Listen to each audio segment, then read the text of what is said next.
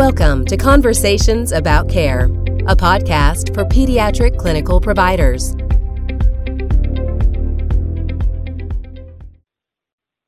Hi, this is Sandy Hassink, and I'm the medical director for the Institute for Healthy Childhood Weight at the American Academy of Pediatrics.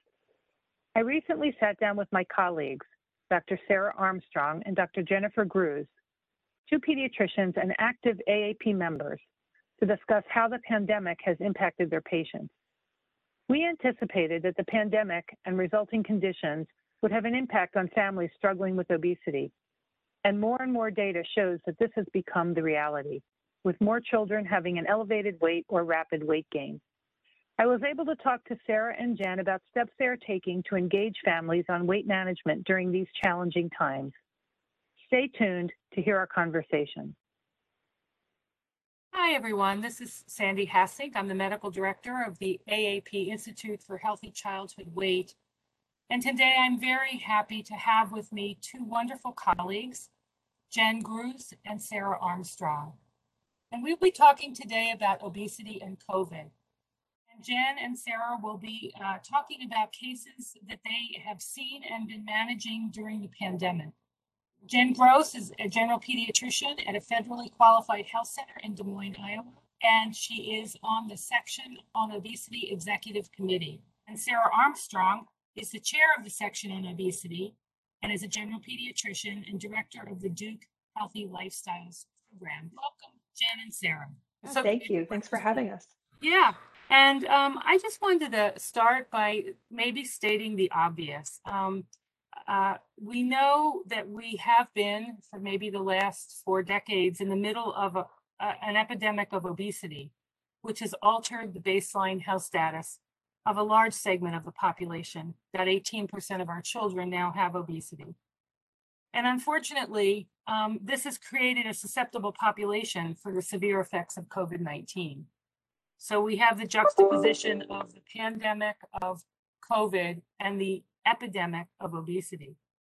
And I think the COVID 19 pandemic has highlighted aspects of the disease of obesity that have largely been kind of under the radar. Um, it's brought to light the specific pathophysiology of obesity and highlighted the comorbidities of obesity, as well as the complexity of obesity risk. So the pandemic um, has uncovered a large portion of our population that's more at risk for COVID 19 and made us take another look at what's happening to childhood obesity during COVID. And unfortunately, what's happening is not only are children with obesity more severely affected by COVID, but obesity rates are going up during this pandemic. Now, early in the COVID 19 epidemic, um, there was a link to obesity in adults, which bore out into childhood. So we knew that more children with obesity were getting hospitalized with severe COVID. Uh, we knew that we know that children with severe obesity are more severely affected. When you look at the CDC uh, guidelines for high risk for COVID, you see obesity in those guidelines, but also a multitude of obesity comorbidities, hypertension, diabetes, heart disease, chronic kidney disease.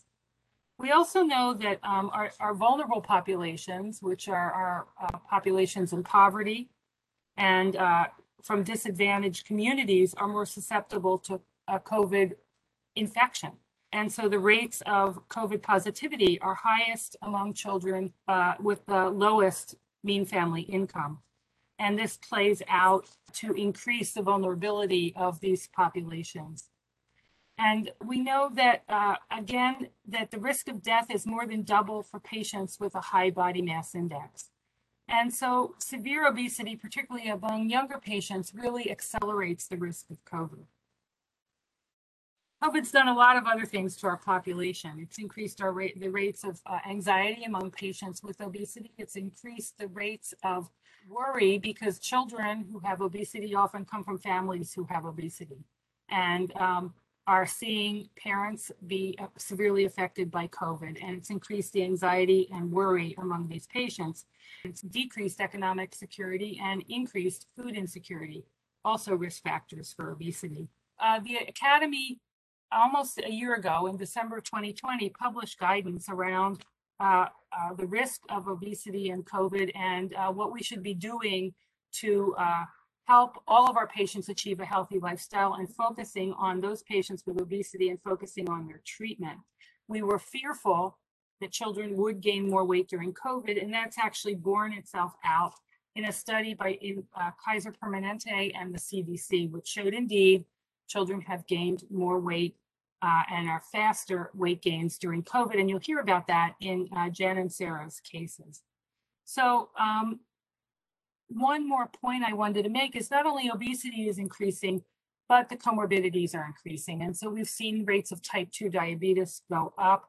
We've seen metabolic worsening in children with obesity. So this is a time of an inflection point in uh, our increase in obesity and a time when families and pediatricians are under increasing stress. So uh, we're here today to talk a little bit about what's happening on the front lines and um, share with you uh, the experience of Jen and Sarah. So I'll first go to Jen. Jen, if you'd like to just introduce uh, your case and we'll talk about that a little and then go on to Sarah. Sounds great. Thank you so much, Sandy.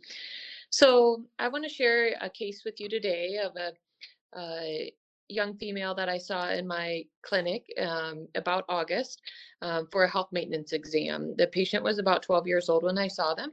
They had immigrated to the US um, in about 2017, um, and the patient was accompanied by his father. And what we saw pretty quickly in our discussion was that um, the family had been affected by the pandemic significantly. Um, the children had been doing online schooling um, since COVID had closed the public schools. Um, and also during that time, they had not been playing outside as much due to safety concerns. Um, and they had been, uh, the school um, not all schools in our area remained online for the um, at the beginning of the 2020-2021 school year but they were their school was going to remain online so they were headed back to online school um, as i was continuing to see them. And so standardly we'll talk to families about healthy living and active um, lifestyle behaviors on the using a healthy habits questionnaire and it became evident that the family had um, been seeing that they had had increased amounts of screen time and decreased physical activity due to the COVID pandemic um, and the fact that it had had had on all of their lives. And so, as part of our standard workup for children with for their well visits, we checked their the child's growth chart and had seen that we'd seen an increasing uh, growth velocity. So the child had started to cross percentiles on the weight chart and had been sticking to the uh, percentiles for the height chart. And so the BMI was trending up um, fairly quickly. And we saw this, there were a number of children in this family, and we saw this consistently across all the children. Um, and so standardly we'll do a workup or evaluating for comorbidities. And so at a follow-up visit, we had the child follow up and do fasting ALT level as well as um, hemoglobin A1C and fasting lipid panel and saw that the LFTs were elevated. The ALT level was in the um, 190 range. And so we saw this a couple of the children in that family. And so we talked a little bit about healthy lifestyle. We utilized motivational interviewing and brief action planning to set some small goals with the family. Um, and they found a couple of small goals um, that they wanted to work on, one of which was increasing exercise. And the family started to in, incorporate some exercise into that, into their routine. And happily to report over the course of, we did some stage one and stage two um, interventions in our clinic uh, for weight management and had them come back about every three months um, to monitor their progress and reevaluate goals and partner with the family on next steps. And over the course of um, a six to nine month period of time, we saw that the, the weight velocities um, leveled off and the BMI decreased. And um, excitingly, we saw that that ALT trend down. So exciting um, case uh, where interventions and primary care really did impact that family. Um, so it was it's great to be able to share that with the group and have a little more discussion. Jen, thank you so much. And there are so many things to think about here.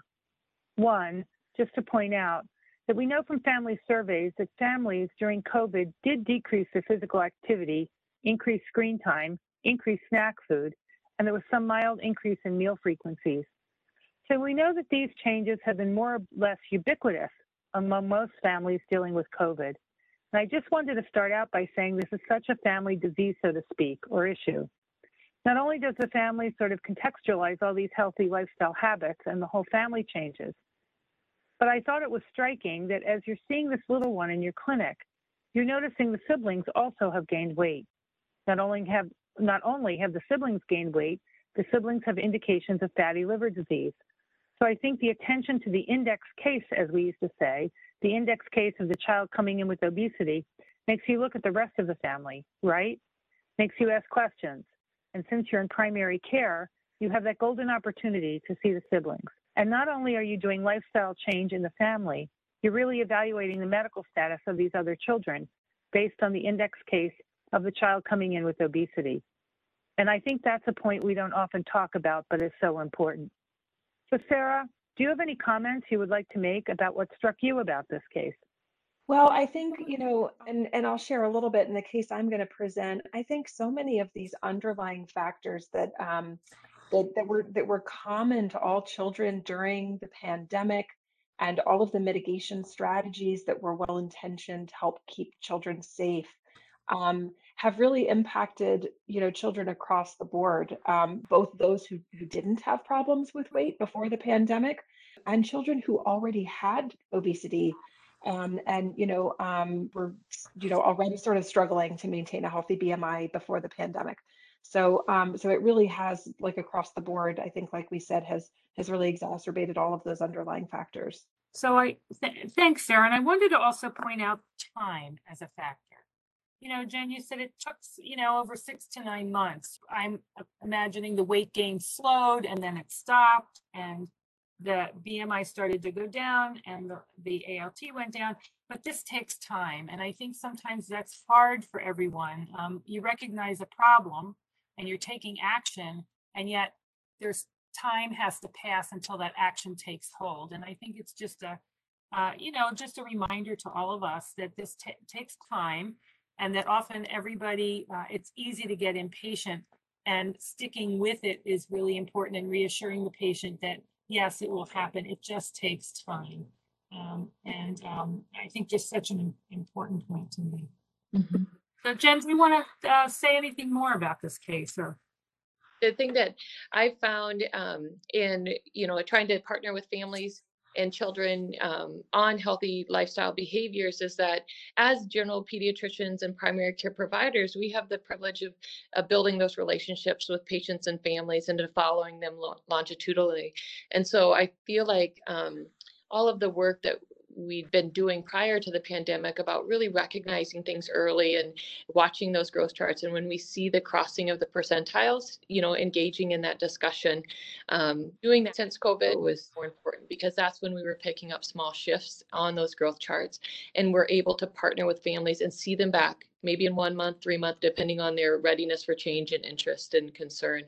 And that's been really powerful because those small steps and changes in my practice and incorporating that that follow up a little bit more frequently has been really powerful to build those relationships and and build that trust with families to help them um, you know lead healthier lives and so i think it, we'd been doing it before the pandemic but it really just highlighted the importance of doing that, even in difficult times when there's lots on everyone's plates.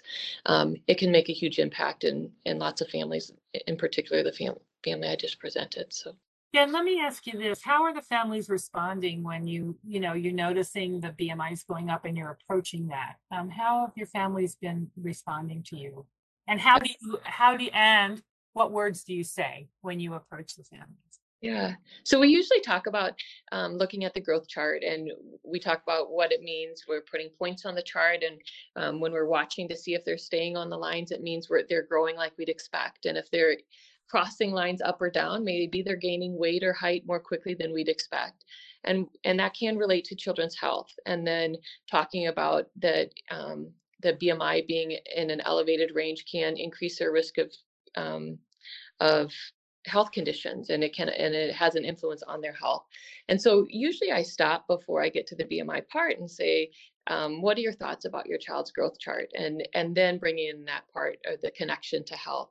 And that's really um, been powerful in helping to talk about a, a, a subject that can be tough for patients and families. I mean they've most times then i'm able to gauge where that family is. Uh, are there are they concerned about their growth um, have they noticed it and they've didn't want to bring it up. And so it's really a great opportunity to partner with families and, and figure out where they're at. And so that's usually how I start the conversation.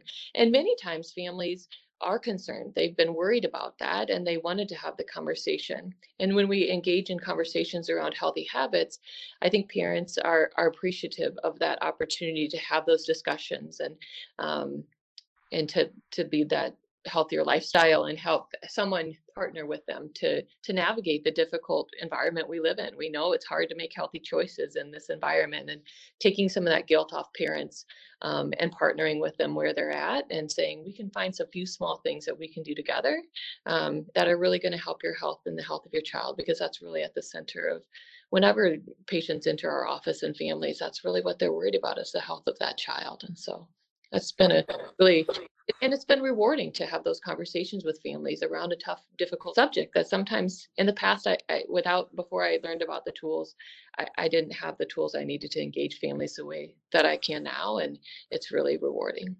Yeah jen so important and um, I, you know I, have heard uh, many pediatricians saying that if they say during this time of covid people are having struggling with their lifestyle and struggling to stay healthy and just trying to contextualize it. Again just like you said, trying to take away some of the blame and guilt and just mm-hmm. approach it um, in a way that says, yeah, this is this is a this is an issue for many families, and we are concerned about you know our children's health. So thank you very much, Sarah. Did you have anything to add to this uh, the conversation on this case before we move on to your case? No, I I really appreciate everything that's been said, particularly hearing Jen how you approach that conversation with parents. I think that is one of the most challenging parts of weight management is to help kids know that we, you know, love them just the way they are and we don't want them to change, but also pointing out areas where we are concerned and worried for their health is it's a tough conversation, no doubt about it. So Sarah, let's go on to the case that you brought for us today. Sure. Well, the, the case that I brought is, is fairly typical of a lot of cases that I'm seeing right now in the tertiary weight management clinic. Um, you know, as I mentioned before, um, you know, we're seeing kids that already had obesity before this horrible thing happened.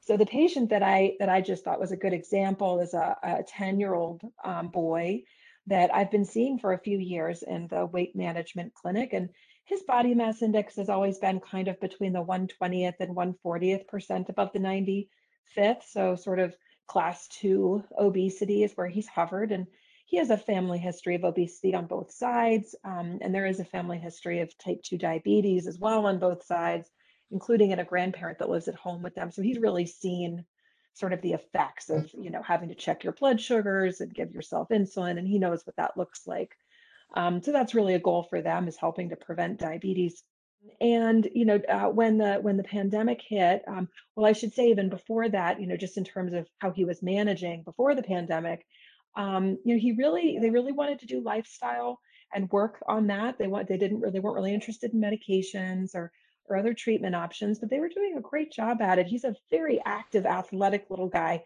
Um, and he was involved in a whole bunch of team sports, um, loved PE class at school, was very active at recess, had lots and lots of friends. And so really was able to kind of manage um, his uh, his high BMI through lots of physical activity was sort of how he was dealing with it.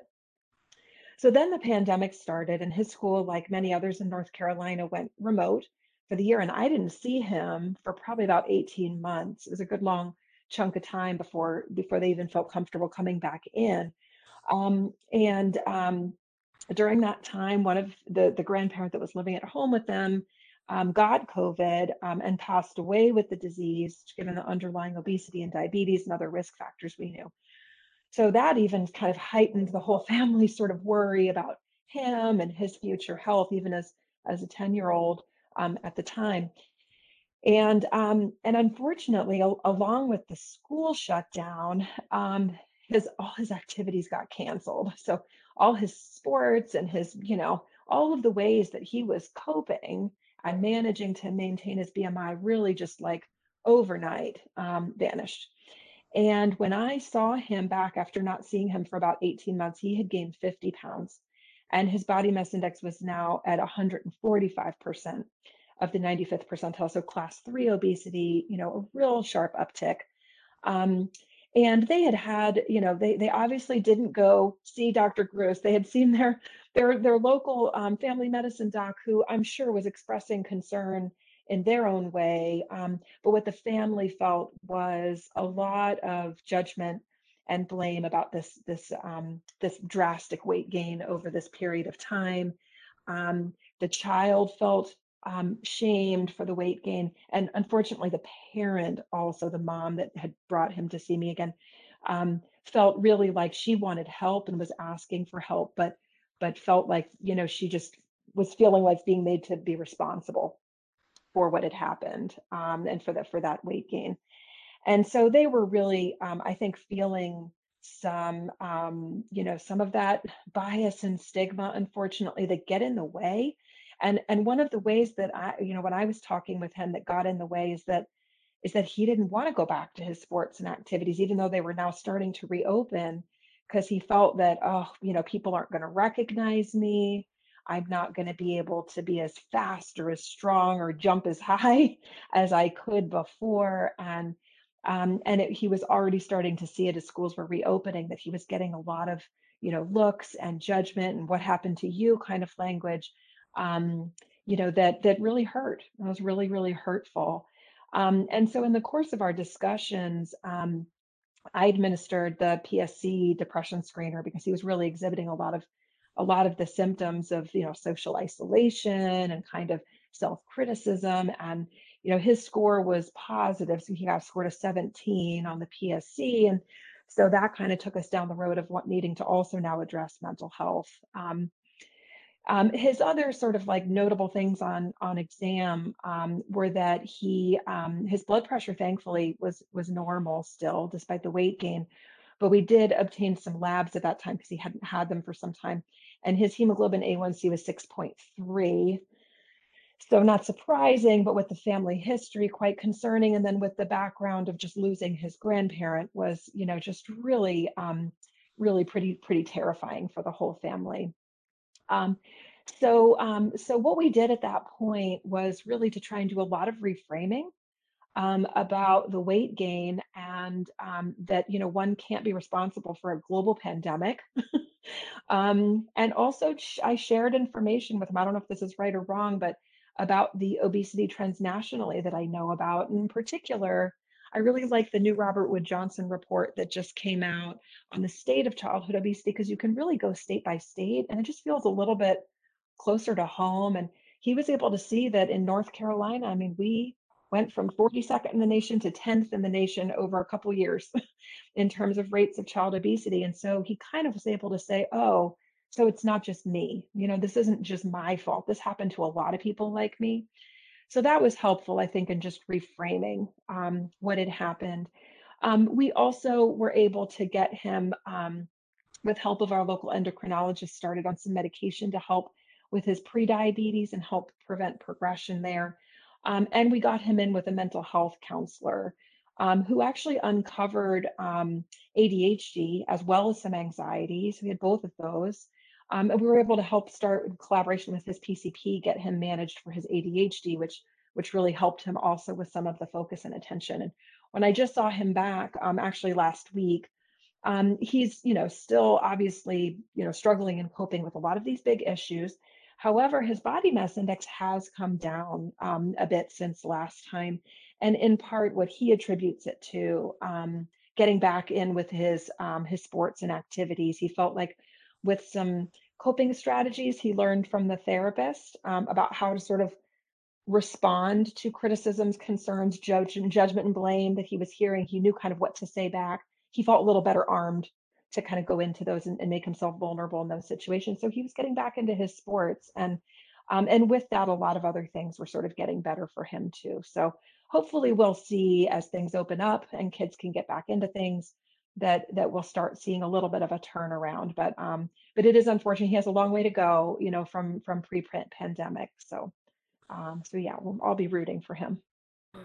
Well, Sarah, thank you for bringing this case to us. And I, I just think that, um, first of all, I, I'm always struck when parents come to, to clinics, and this is what I love about pediatricians, because I think we're very child oriented and always sort of focused on what's happening to the child. But I think um, it takes a lot to get into a clinic and ask for help, especially during COVID. People are working hard, they may be under financial constraints, um, the whole family may be struggling. And when they show up in the office, I think it's just, I always tried to take a minute and just appreciate the fact that they may have overcome barriers just to get to see me.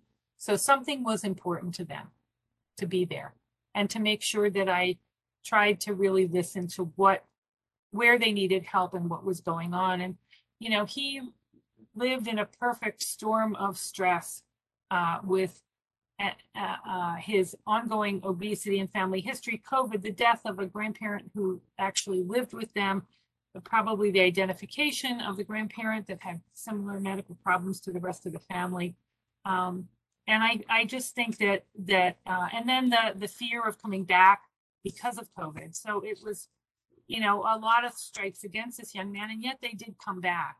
Did, uh, want help. And I just think the respect for people coming into your clinic that there's something there. Um, just one other point among many I could make, but I was always struck by how underdiagnosed ADD is in our population of children with obesity, um, because the classic paradigm of ADD was ADHD with the little kid who's running around your clinic, taking things off the walls and off your shelves. And um, I, I, think it's always um, worth uh, spending a, uh, a moment uh, when a child is uh, uh, having trouble with maybe impulsive eating or in school or uh, being distractible, just to to remember that this is underdiagnosed because it's often a subtle presentation um, in in our children with obesity. So, Jen, did you want to just make a few comments on the case? um, it kind of illustrates that relationship piece uh, with providers that you know i think that when you um, approach families in a non-judgmental way you really work on limiting um, the weight stigma and bias that patients might be subjected to when they come to see us how powerful that can be because it's not a it's a journey. And so um, you know partnering with families longitudinally is really important and just the fact that they return to your clinic after that period of time is really uh, speaks to the power of that relationship. I think too also that screening for mental health um, is super important and i think all of us have seen during this pandemic the the rise in the rates of um, mental health issues for the children and families that we are dealing with and really being comfortable with screening and, and having some great referral relationships with people in our communities to be able to support those those issues is is important in all of our care and especially with um, elevated BMI as well. Yeah, I just wanted to add that you your reframing of the how you know the weight gain occurred and that it was occurring not only you know, among many people, but many people he could maybe see in his own state, like just to reframe that for him and start to remove some of that uh, blame that, that people so often feel. So, Sarah, do you want to uh, say anything more about what this case meant to you? Well, I appreciate the focus on mental health that both of you have made here. And, you know, I I've often thought, you know, maybe we need to screen every single child that works walks through our door in the obesity clinic um, for ADHD because I agree. And just one additional point to make with that, um, you know, we picked up on it because we do administer the PSC, and that can kind of give you a little bit of a, a flavor for it. But I do find from just years of treating children with with severe obesity that it really often does look a little bit different um, than it does in my primary care practice. Um, and in many ways, um, the way that I think of it, uh, of ADHD in children with obesity, is the same way that a lot of children with sort of the externalizing behaviors of ADHD are not able to focus on the things around them outside of them, their schoolwork, parents asking them to do something. Um, kids with ADHD and obesity, I find many times have trouble focusing on the internalizing cues. And so they can't seem to sense as well as others hunger, fullness, why am I eating? How does my body feel? Um, and so sometimes the treatment of ADHD. I think a lot of people think we, you know, use these medicines just to like suppress kids' appetite so that they don't eat as much. And I think it's more than that. I really do. I think it's about helping them develop an appetite awareness and um, so that some of those mindful eating tools we give them, um, the hunger meter, you know, other ways of sort of appreciating the food that you're eating and being more mindful can actually be more effective if they're being treated for the inattention symptoms of the ADHD. So I, I think it's an interesting discussion, and I, I think it, it is really important to look for in the, in this group of children. Yeah. Um, often that child is not the only person who has ADD or ADHD in the family. And I can't tell you how many times we uncovered it in a parent who didn't know they had it. And if the parent has ADD or ADHD and it and is responsible for organizing the meals and structure of the house, um, that can that can also be a perfect storm for that child if the parent's struggling with that. So again to widen your perspective out to the family because uh, treating the child for adhd is really important but having a structured home setting for that child to participate in equally important. So um, and often uh, there are other family members struggling so uh, again uh, i think this is one of the the challenges but also i think one of the the things I always appreciated about taking care of children with obesity is that we got to interact with the child and and and the whole family as a unit and really try to understand how that family was moving toward health. So any final comments, uh, Jen, any final thing you'd like our audience to, to know or hear? No, I just think we all have a lot on our plates um, and it's it's a hard time for all of us involved, you know, still in the pandemic and all the things that we deal with. And so I do feel like that there even addressing you know kind of difficult things can be really rewarding when we're approaching uh, them kind of with these tools and it's really an opportunity to build our relationships with our patients during tough times and so encourage us to remember to not shy away from tough things and tough times but we can do hard things together so thanks jen how about you sarah anything you'd like to leave the audience yeah i 100% agree with that. And I think in primary care, we have so much on our plates right now. Um, and I think just to remember that, you know, as you're seeing these patients that are kind of coming back and there are these big weight gains, to just take a deep breath. You know, there's, it's, there's um, nothing that we can do to go backwards in time and change what happened. So I encourage everybody just start where you are, express empathy, help people understand that you know they lived through a really hard time and we're just going to kind of pick up now and try and do the best we can moving forward because um, it's easy to feel overwhelmed with all of the things that we have plus a child in front of us that now we feel like oh you know where are we going to go with this so so i wanted to thank both of you for being with me today and bringing your cases uh, for our audience and uh, thank the audience for listening thank you very much thank you Thank you for listening to my conversation today with Doctors Armstrong and Groos about obesity care during the pandemic. Also, be sure to check out some of these relevant resources, including the following AAP policy statements and interim guidance. Stigma experienced by children and adolescents with obesity, obesity management and treatment during COVID-19, supporting healthy nutrition and physical activity during COVID-19, the Robert Wood Johnson State of Obesity Report, and Bright Futures questionnaires and screeners.